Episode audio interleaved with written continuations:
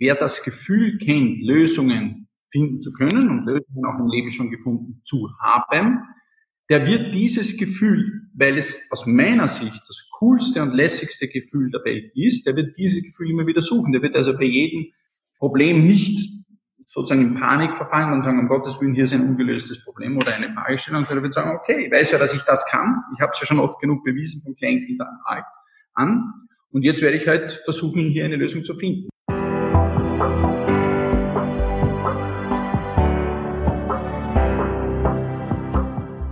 Willkommen bei Breakfast Briefings, dem Management-Podcast von Business Circle.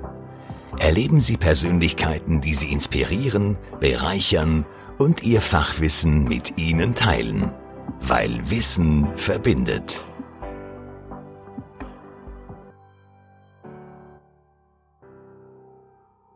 Jeder Mensch hat das Potenzial, lösungsbegabt zu sein. Warum jedoch manche Menschen lösungsbegabter sind als andere, hängt im Wesentlichen davon ab, wie dieses Potenzial gefördert wird, und zwar von frühester Kindheit an. Lösungsbegabung ist also erlernbar, aber vor allem auch trainierbar. Was es dazu braucht, welchen Beitrag jeder Einzelne, aber auch das Bildungssystem leisten kann, haben wir Markus Hengstschläger gefragt. Ich bin Elisabeth Rudolph und ich begrüße Sie sehr herzlich zu einer neuen Podcast-Folge unserer Breakfast Briefings. Herr Hengstschläger, Sie haben ja kürzlich ein neues populärwissenschaftliches Buch geschrieben, Die Lösungsbegabung. Und darin beschreiben Sie, dass jeder Mensch mal per se lösungsbegabt ist, aber es grundsätzlich immer davon abhängt, was man daraus macht. Gibt es aber Menschen, die aufgrund ihrer genetischen Ausstattung oder sogar ihrer Prädisposition lösungsbegabter sind als andere? Also eine Begabung ist prinzipiell ein Potenzial, das auch genetisch mitbestimmt ist, so wie es auch genetisch mit, pardon, wie es auch frühkindlich mitgeprägt ist, ist es auch genetisch mitbestimmt. Das heißt, ja, natürlich spielen Gene dort eine Rolle und daher gibt es auch individuelle Unterschiede. Aber bei Begabungen kommt es im Wesentlichen darauf an, dass wir sagen, dieses Potenzial ist in den meisten Fällen überhaupt nur dann sichtbar zu machen, oder umzusetzen, wenn man es durch Wissenserwerb, durch Lernen, durch Üben, Üben, Üben weiterentwickelt, fördert, entfaltet und entwickeln kann.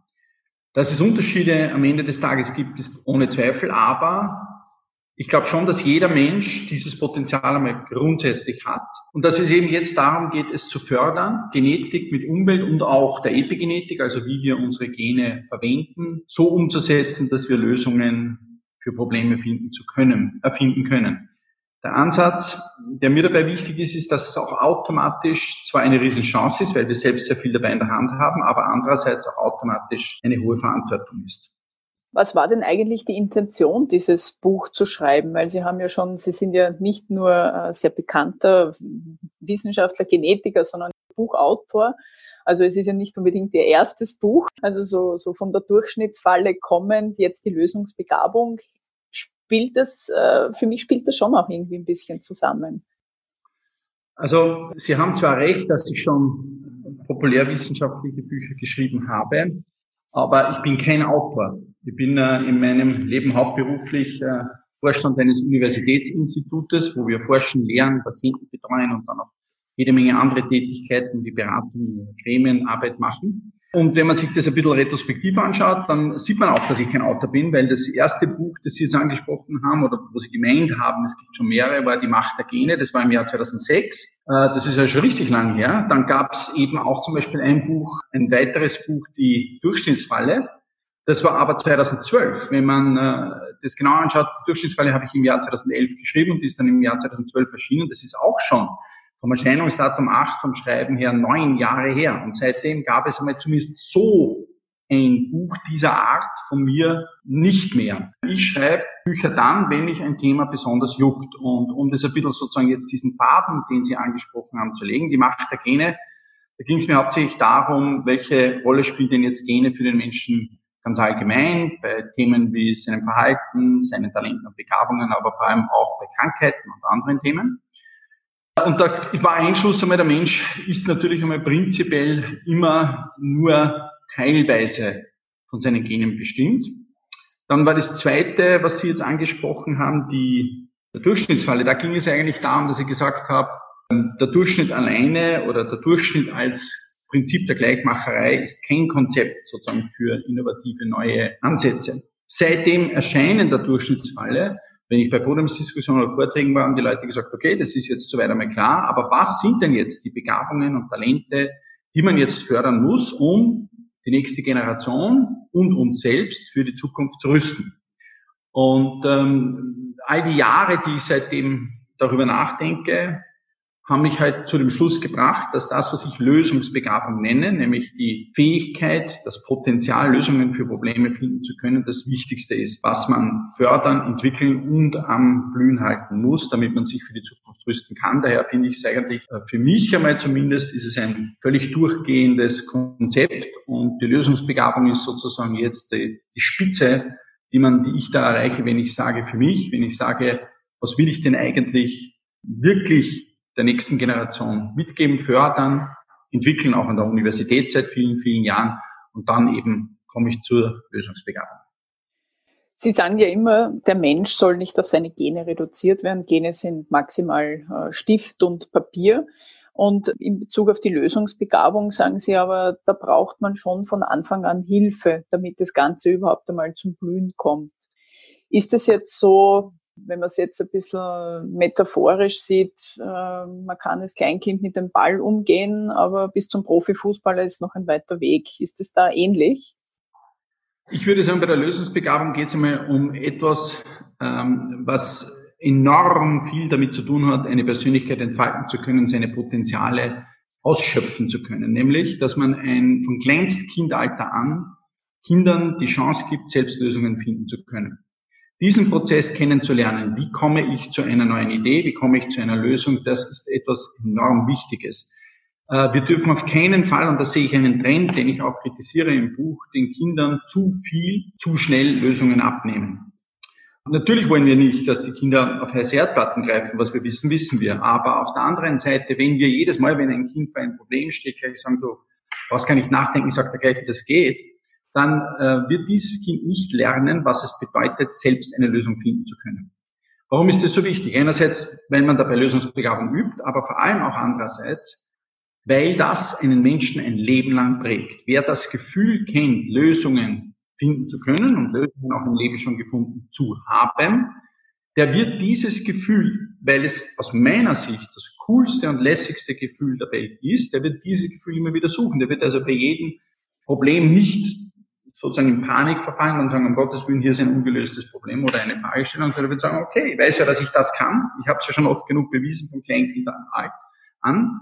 Und jetzt werde ich halt versuchen, hier eine Lösung zu finden. Zweiter Punkt, viele der Lösungen, und wenn wir jetzt konkret ein paar von den großen, weil Lösungsbegabung braucht man im Privatleben, im Berufsleben braucht man für die kleinsten Themen, aber auch für die großen Themen. Und wenn es zum Beispiel um die großen Themen geht, ob das jetzt äh, Terrorismus ist, ob das jetzt eine Flüchtlingskrise ist, ob das ähm, eine Klimakrise ist, ob das jetzt Populismus ist oder in letzter Konsequenz eine Covid-19-Pandemie, dann wissen wir, dass wir uns hier auf eine kollektive Lösungsbegabung äh, einstellen müssen, die die einzige Alternative ist. Weil nur gemeinsam werden wir das lösen. Und wenn Menschen das Gefühl kennen, Lösungen herbeiführen zu können, dann werden sie sich bei solchen kollektiven Lösungsbegabungsprozessen immer wieder auch gerne einbringen. Sie haben vorher auch die Rolle der Epigenetik angesprochen. Das ist ja eigentlich ein sehr, sehr, ähm, also auch in den letzten Jahren oder mittlerweile ja schon Jahrzehnten gut erforschtes Gebiet. Die Rolle der Epigenetik wird ja auch immer größer. Inwieweit spielt das hier mit der Lösungsbegabung eine Rolle? Also zum einen einmal muss man sagen, dass die Epigenetik zwar sehr viel beforscht wird, aber dass hier wirklich noch viele Fragen offen sind. Und zwar sehr viele Fragen offen sind so dass wir sie natürlich ohne Zögern als zusätzliche Komponente diskutieren, wenn es darum geht, zum Beispiel eine Begabung äh, entfalten und fördern zu können. Also das heißt, die Gene des Menschen, die Umwelt sowieso und dann noch diese Brücke zwischen, ich sage mal, sozialen und biologischen Aspekten, die durch Epigenetik, also das Verwenden der Gene, wie verwende ich das genetische Rüstzeug, diese Brücke wird ja durch die Epigenetik geschlagen. Aber wie gesagt, hier ist noch viel notwendig, das zu verstehen zeigt uns aber schon, dass wir eben viel selbst in der Hand haben. Und vielleicht darf ich das ein bisschen sozusagen mit, einem, mit einer kurzen Geschichte erläutern, wie ich das sehe. Wohl wissend, dass es viel mehr solcher Gruppen gibt. Wohlwissend, dass es alle Übergänge gibt, spreche ich ganz gern in der, äh, in der Gesellschaft von drei verschiedenen Typen von Menschen, wenn es um das sich einbringen geht. Die einen sind die blauäugigen Optimisten. Das sind Menschen, die sagen, das wird sich schon ausgehen. Das ist sich immer ausgegangen, das wird sich diesmal auch ausgehen und die werden das schon machen. Und mit die sind in der Regel die anderen gemeint. Also Politik, Wirtschaft, jetzt ganz stark auch zum Beispiel in der Pandemie die Wissenschaft muss jetzt eine Lösung bringen. Diese Menschen befinden sich in einer Mitmachkrise und sind auch nicht so dementsprechend motiviert, jetzt zu sagen, da mache ich mit, weil die anderen werden das schon machen. Dann gibt es eine zweite Gruppe, das sind die eingefleischten Pessimisten. Die sagen, das geht sich nicht aus. Und wenn sich diesmal noch einmal ausgeht, das nächste Mal geht sich bestimmt nicht aus und die glauben auch zu wissen, warum das so ist, weil der Mensch im Grunde schlecht ist. Ein bisschen aufbauend auf der Idee, das Survival of the Fittest, also die Evolution, eine gewisse Selektion auf den stärksten, xenophobsten, machtgierigsten, selbstsüchtigsten Menschen sozusagen hin betrieben hätte, was so nicht belegbar ist.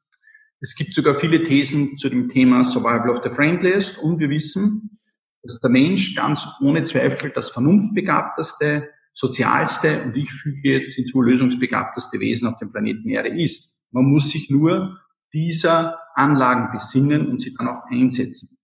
Also der Mensch ist nicht im Grunde schlecht. Und die Epigenetik fügt jetzt hier noch dazu, dass noch mehr, als wir vielleicht früher geglaubt haben, wir hier selbst in der Hand haben. Der Mensch ist aber auch nicht im Grunde gut. So einfach ist es auch wieder nicht. Gibt es eine nette Parabel, wo der Großvater vor dem Enkelkind sitzt und sagt, in jedem Menschen gibt es zwei Wölfe, den guten, sozialen, lösungsorientierten, vernunftbegabten und den bösen, xenophoben, machtgierigen. Und das Kind sagt, ja, aber Opa, welcher wird gewinnen? Und der Opa sagt darauf, den, den du fütterst. Das heißt, diese Option, etwas daraus zu machen, ist, glaube ich, jetzt etwas, was man wirklich ansprechen muss, wenn es eben um Lösungsbegabung oder um das Aktivhalten der Lösungsbegabung ein Leben lang geht. Und die dritte Gruppe, sind die, die ich Possibilisten Ermöglicher nenne und das in Anlehnung des Begriffes Possibilisten, den viele, viele Autoren vor mir schon verwendet haben. Hier geht es darum, dass diese Menschen sagen, einfach wird das nicht. Aber einfach war es in der Geschichte des Homo sapiens noch nie. Wir haben enorm viel erreicht. Wenn wir die letzten Jahrhunderte anschauen, wenn es um Themen um Gerechtigkeit geht, wenn es um Themen wie Bildung oder Gesundheit geht, enorme Verbesserungen. Aber es ist auch noch ganz, ganz viel Luft nach oben. Es hungern immer noch hunderte Millionen von Menschen. Es gibt eine Flüchtlingskrise, es gibt eine Klimakrise, es gibt äh, Populismus, Rassismus, Terrorismus und vieles mehr, wo Lösungen gesucht werden müssen. Diese Ermöglicher sagen, wenn ich einen Beitrag leiste, muss, wird es grundsätzlich machbar. Das ist der Ansatz. Und wenn man das anspricht, dann ist auch wichtig zu sagen, dass es ja viele Menschen gibt, die sagen, ja, aber mein Beitrag, was wird der schon ändern? Also bei so großen Themen, oder? Was kann ich da als Einzelperson schon bewerkstelligen? Ich glaube, was uns die Pandemie gezeigt hat, und ich bin bei weitem noch nicht so weit, ihr etwas Gutes wirklich abbringen zu wollen, aber was sie uns schon gezeigt hat, ist, dass ja, große Ansätze notwendig sind. Wir brauchen Medikamente, Impfstoffe, politische Entscheidungen etc. etc aber dass auch kleine Beiträge, wie eben das Einkaufen gehen für Nachbarn, die zur vulnerablen Gruppe gehören, Nasenschutz tragen, Abstand halten etc., Teil der Lösung sind. Und ich dadurch mich einbringen kann in das, was ich eben nenne, eine kollektive Lösungsbegabung und dieses Anwenden der kollektiven Lösungsbegabung in letzter Konsequenz die Lösung für dieses große Problem sein wird das Problem zurzeit ist ja eigentlich eher, dass wir, dass es ein zu langer Zeitraum schon ist. Sagen wir so, die Leute, die sich in der Mitmachkrise befinden, die werden ja immer mehr, weil der Zeitraum einfach schon zu lange anhält. Aber wenn wir schon äh, beim Stichwort Pandemie sind, wie kann denn eigentlich die Lösungsgabung in Zeiten einer, einer Pandemie helfen?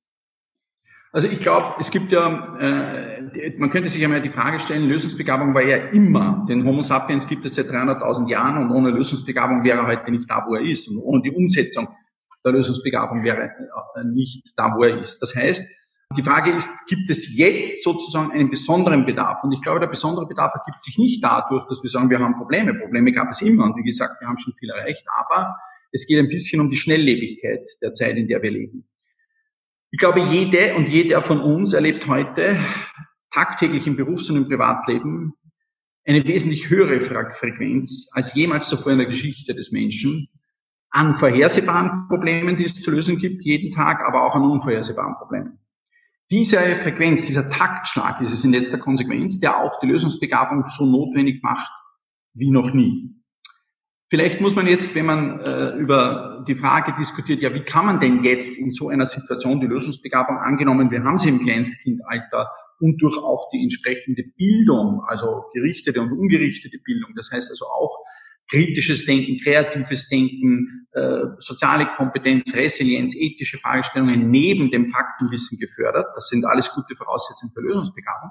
Dann geht es aber darum, jetzt zu sagen, so und jetzt, jetzt in der jetzigen Situation, wie kann ich als Mensch meine Lösungsbegabung aktiv halten? Und hier habe ich im Buch eine ganze Reihe von Strategien beschrieben, einerseits für sich selbst, aber andererseits auch für seine Mitarbeiterinnen und Mitarbeiter. Vielleicht darf ich zwei, drei erwähnen und dann sehen Sie auch, wie ich meine, dass man jetzt in einer Zeit einer Pandemie darüber nachdenken kann, was kann ich tun, wie kann ich, oder was sind gute Konzepte, Lösungsbegabung aufrechtzuerhalten. Das erste ist einmal das Thema Angst. Das Thema Angst ist ein Thema, das äh, aus meiner ganz persönlichen Sicht man ganz wertfrei mal betrachten muss. Angst ist ein enorm wichtiges Gefühl. Ohne Angst wäre der Homo sapiens heute auch nicht, was er ist. Denn Angst ist die Basis dafür, dass ich reagiere auf Gefahren, auf Bedrohungen, und zwar konzentriert, schnell und fokussiert. Der physiologische körperliche Zustand im Gefühl der Angst macht mich konzentrierter, schneller, fokussierter. Das ist auch gut so. Angst ist auch enorm wichtig, um Abwägungsprozesse aufrechtzuerhalten. Weil Mut ohne Abwägungsprozesse sehr schnell zur Dummheit wird. Das heißt, wir brauchen eine gewisse, ein gewisses, äh, eine gewisse Angst, die gehört dazu. Aber Angst hat auf der anderen Seite, wenn sie zu viel wird, lähmende Kräfte, kann den Menschen äh, in Ausübung seiner Lösungsbegabung behindern.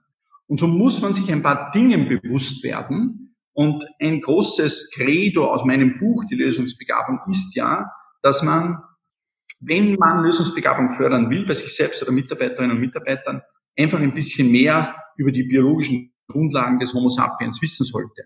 Zum Beispiel, dass der Mensch unter einem Negativity Bias lebt. Das bedeutet, dass wir eine Verzerrung erleben, wenn es um die Frage geht, wir, wir, wir ähm, halten schlechte Dinge, das Böse, das Schlechte, immer im Augenblick als wesentlich relevanter als das Gute. Das führt dazu, dass wir auch immer sofort und ganz schnell von Katastrophen Bescheid wissen wollen im Verhältnis zum Guten. Das führt aber zu einem Verzerrungsmoment. Und in diesem Verzerrungsmoment lebt der Mensch. Er lebt in diesem Verzerrungsmoment bei allen Fragen, in letzter Konsequenz auch bei einer Pandemie.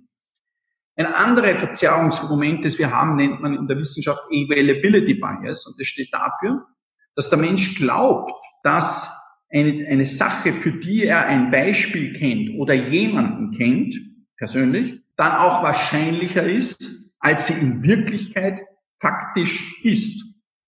Das heißt, wenn ich ein Beispiel nennen kann, hat der Mensch sehr schnell das Gefühl, ah, jetzt kenne ich aber einen und weil ich den einen kenne, muss das ja alles sehr wahrscheinlich sein. Auch das ist eine Verzerrung, mit der wir zu tun haben. In letzter Konsequenz führen solche Verzerrungsmomente, die uns übrigens seit Jahrtausenden begleiten und durchaus auch Sinn machen. Noch einmal, wir wollen ja von schlechten Nachrichten schnell wissen, um reagieren zu können. Fight or flight. Also kämpfe ich oder fliehe ich. Eines, ein ganz altes Konzept. Aber das sind natürlich Ängste, die uns seit Jahrtausenden begleiten, die aber heute so in dieser Form selten noch die Bedeutung haben und gar nicht selten uns im Weg stehen, wenn es um Lösungsbegabung geht. Oder ein anderes Konzept ist natürlich das Konzept der Freiheit. Natürlich sprechen wir jetzt sehr viel von Freiheit und sagen, der Freiheitseinschränkungen ist das förderlich für Lösungsbegabung. Ich bin ein Anhänger der Kantschen Idee, wenn es um Freiheit geht. Kant hat gesagt, Freiheit des Einzelnen endet eigentlich dort, freier, sozusagen zitiert, Freiheit des Einzelnen endet dort, wo die Freiheit des Nächsten beginnt. Freiheit bedeutet, sich autonom Regeln aufzulegen und sich autonom auch an diese Regeln zu halten. Das bedeutet nicht einfach tun und lassen können, nur zu können, was man will. Außerdem spricht man ganz gern, wenn es um Freiheit geht, von Freiheit von etwas und von Freiheit zu etwas. Zweiteres steht dafür, dass wenn ich bestimmte Freiheiten habe, dass ich aus diesen Freiheiten dann auch was machen kann, nämlich mich eben einbringen kann, eben an Lösungen arbeiten kann. Es geht ja nicht darum, dass ich frei allein bin, sondern es geht ja darum, dass diese Freiheit von etwas dann auch zu einer Freiheit zu etwas, zu meiner Entscheidung führt, mich hier einzubringen. Also auch eine ganz wichtige Komponente, sich einmal klar zu machen, was hier eigentlich ähm, notwendig wäre, im Lösungsprogramm zu fördern. Ein anderes Thema, das uns auch zurzeit massiv beschäftigt, ist dieses Thema, das man ganz gerne in der Literatur als Medici-Effekt bezeichnet. Das ist der Effekt, dass man sagt, wenn Menschen aus verschiedenen Kulturen oder Menschen mit verschiedenen, aus verschiedenen Disziplinen aufeinandertreffen, dann entstehen Schnittstellen. Und an diesen Schnittstellen ist Kreativität, neue Ideen, Inspiration, Geistesblitze und Lösungen sind wahrscheinlicher. Das heißt, solche Schnittstellenelemente müssen wir ermöglichen. Wir müssen sie sogar individuell persönlich aufsuchen. Wir müssen schauen, dass solche Schnittstellen entstehen, wenn es um Lösungen geht, weil Lösungen dort einfach wahrscheinlicher gefunden werden. Das muss man sich also, und damit haben die Medicis in Italien die Renaissance beflügelt. Wir leben aber jetzt natürlich in einer Art Neo-Biedermeier, wo gerade diese Schnittstellen ein Thema sind und vielleicht darf ich das auch einmal so sagen, noch einmal, ich kann dieser Pandemie noch nicht wirklich was Gutes abgewinnen, aber es gibt von Friedrich Thorberg das Buch Tante Jolisch und die Tante Jolisch spricht davon, Gott bewahre mich vor all dem, was noch ein Glück ist, also von einem Glück im Unglück, weil man dafür ein Unglück braucht. Aber es ist schon ein enormes Glück im Unglück, dass uns diese Pandemie in Zeiten einer digitalen Transformation, einer Digitalisierung getroffen hat. Denn wir könnten nicht kommunizieren, wir könnten nicht einkaufen, wir könnten nicht Studentinnen und Studenten unterrichten, Schülerinnen und Schüler unterrichten, wir könnten nicht im Homeoffice sitzen, wir könnten viele dieser Themen äh, nicht bewerkstelligen. Wir könnten auch nicht Algorithmen verwenden, um Voraussagen zu machen über die Verläufe, die auf uns zukommen und, und, und, und, und. Wir könnten nicht Tracing machen wenn es darum geht, sozusagen herauszufinden, wie das Virus sich verbreitet etc. Warum ich das sage, ist, ja, das wird jetzt auch beschleunigt, gar keine Frage, aber gerade sollten wir diese Technologien jetzt dafür verwenden, Schnittstellen zu schaffen. Schnittstellen, wo auch Lösungen immer wieder alltäglich, und noch einmal mir ist wichtig, dass man jetzt nicht immer an die großen Lösungen denkt. Natürlich sind die wichtig, Medikamente, Impfstoffe, aber auch an die kleinen, an die täglichen, wo wir täglich immer wieder jetzt Lösungen brauchen und da finde ich, dass eben zum Beispiel Schnittstellen enorm wichtig sind. Nur um einmal ein paar so Elemente genannt zu haben, wo ich glaube, über die man nachdenken muss, um Lösungsbegabung aktiv halten zu können. Aber es gibt viel, viel mehr und ich habe im Buch viel, viel mehr beschrieben. Die eine dieser Schnittstellen könnte ja auch sein, und das ist leider Gottes im Moment ja auch ein sehr heiß diskutiertes Thema, ist ja auch, ob die Lösungsbegabung letztendlich nicht auch ein bisschen durch die Schule gefördert werden kann. Weil, so wie Sie vorher auch gesagt haben, es ist halt von Kleinkindesalter an, muss man das pflegen und, und äh, letztendlich am Blühen erhalten. Welche Rolle spielt das Bildungssystem hier? Also das Bildungssystem spielt äh, eine enorme Rolle, wenn es um Lösungsbegabung geht. Ich habe das, ähm, ich habe im Buch eine, zwei Begriffe sozusagen ähm, verwendet dafür. Und zwar einerseits das sogenannte gerichtete, gerichtete Bildung oder das gerichtete Wissen und ungerichtete Bildung.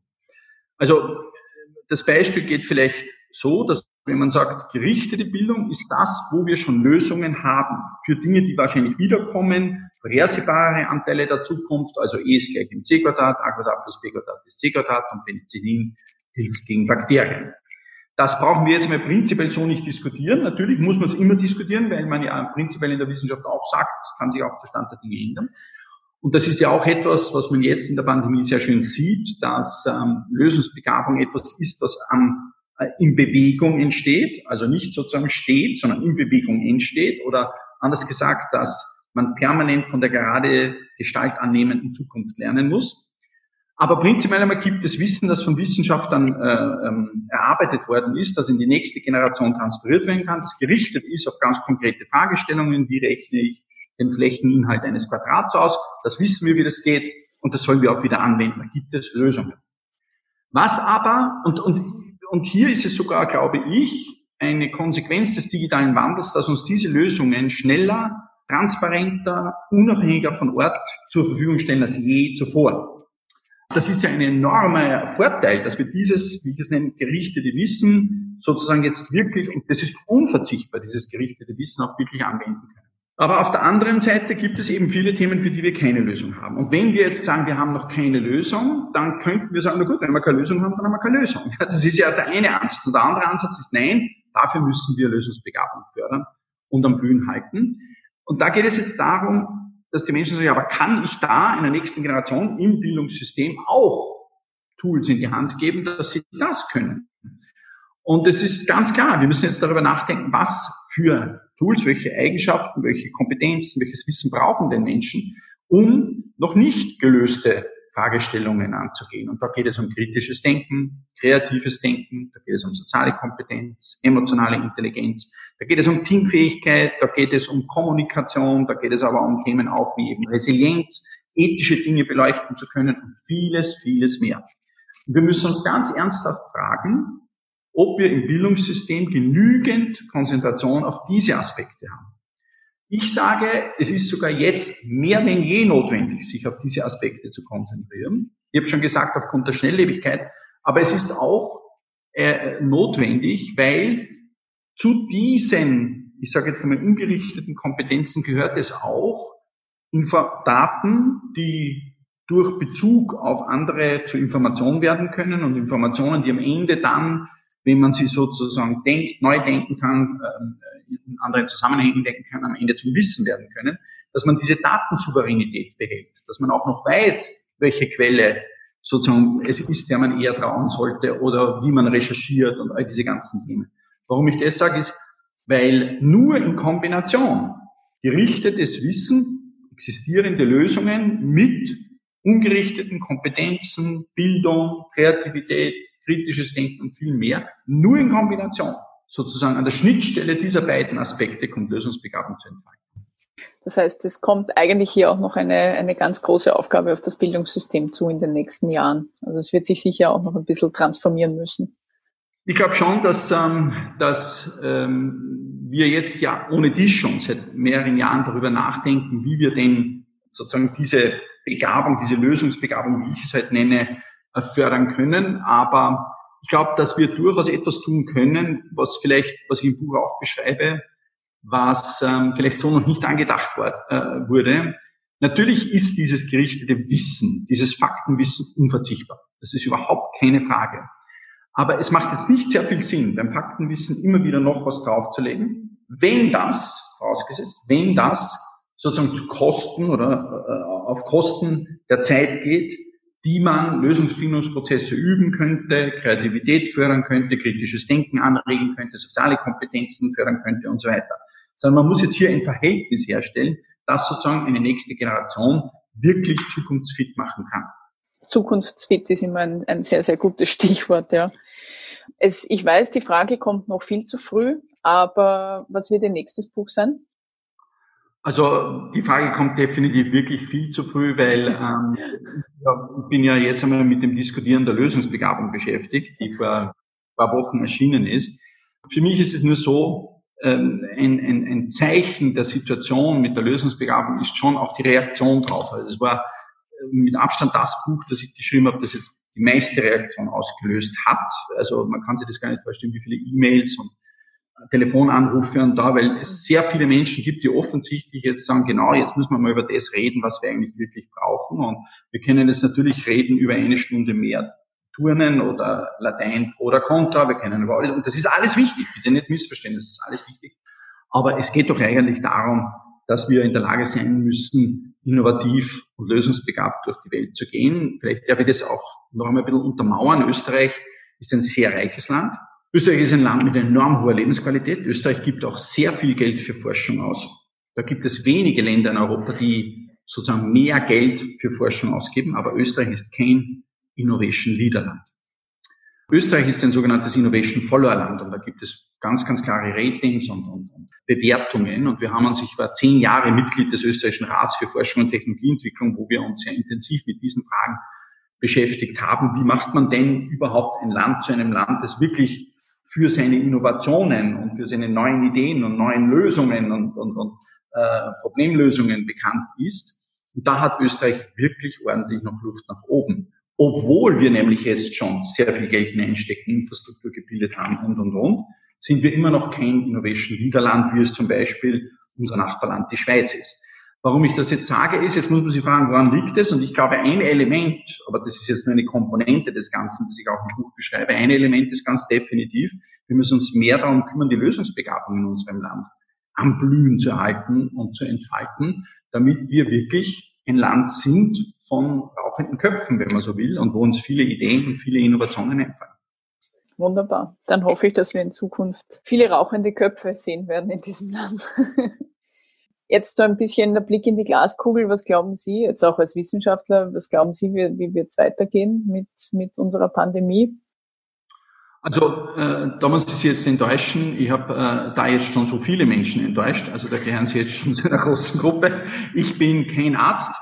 Ich bin kein Virologe, ich bin kein Epidemiologe, ich bin ein Genetiker. Ja, es gibt Genetiker, die auf Viren forschen, aber das mache ich. Und daher muss ich Ihnen ganz offen sagen, zu diesem Thema selbst einmal kann ich eigentlich nicht wirklich was beitragen. Äh, was ich aber schon beitragen möchte ist, und weil Sie das auch schon ein bisschen angesprochen haben, von einer Sache bin ich zutiefst überzeugt. Das ist ein Thema, das man nur gemeinsam lösen kann, wo es jetzt auf jede und jeden drauf ankommt, und zwar gerade noch für eine bestimmte Zeit lang auf jede und jeden drauf ankommt, und da im Speziellen auf diese Motivation sich einzubringen, sich lösungsbegabt einzubringen. Da geht es mir sehr darum, der Mensch ist vernunftbegabt, er soll sich wirklich ohne Ablenkung, ohne Aufregung auf seine Vernunftbegabung jetzt konzentrieren er ist ein sehr soziales Mensch, äh, Wesen und er ist lösungsbegabt. Und diese Komponenten jetzt wirklich aktiv zu halten, ist die beste Voraussetzung, durch diese Pandemie zu kommen. Dann hoffen wir mal das Beste. Herr Hengschläger, ich danke Ihnen sehr herzlich für Ihre Zeit und für dieses spannende Interview. Es waren ganz, ganz viele tolle, anregende Dinge dabei, über die man sicher noch ein bisschen nachdenken kann. Ich wünsche Ihnen alles Gute und auch für Ihre Forschungsvorhaben und bleiben Sie gesund. Alles Gute auch Ihnen und bleiben Sie gesund. Genau, Abstand.